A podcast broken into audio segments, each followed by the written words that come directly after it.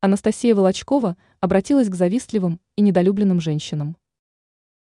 Недавно известная российская балерина Анастасия Волочкова улетела на Мальдивы. Артистка делится с поклонниками фотографиями, сделанными во время отдыха. Созданные на курорте фото Волочкова выкладывает на своей страничке в социальной сети. Однако далеко не все комментарии являются позитивными. Некоторые пользователи сети оставляют не самые лестные отзывы. И это не понравилось балерине. Артистка решила обратиться к авторам негативных комментариев, опубликовав соответствующий видеоролик. Волочкова подчеркнула, чем красивее появляющиеся на ее странице фото, тем больше злых и гадостных реплик появляется под постом.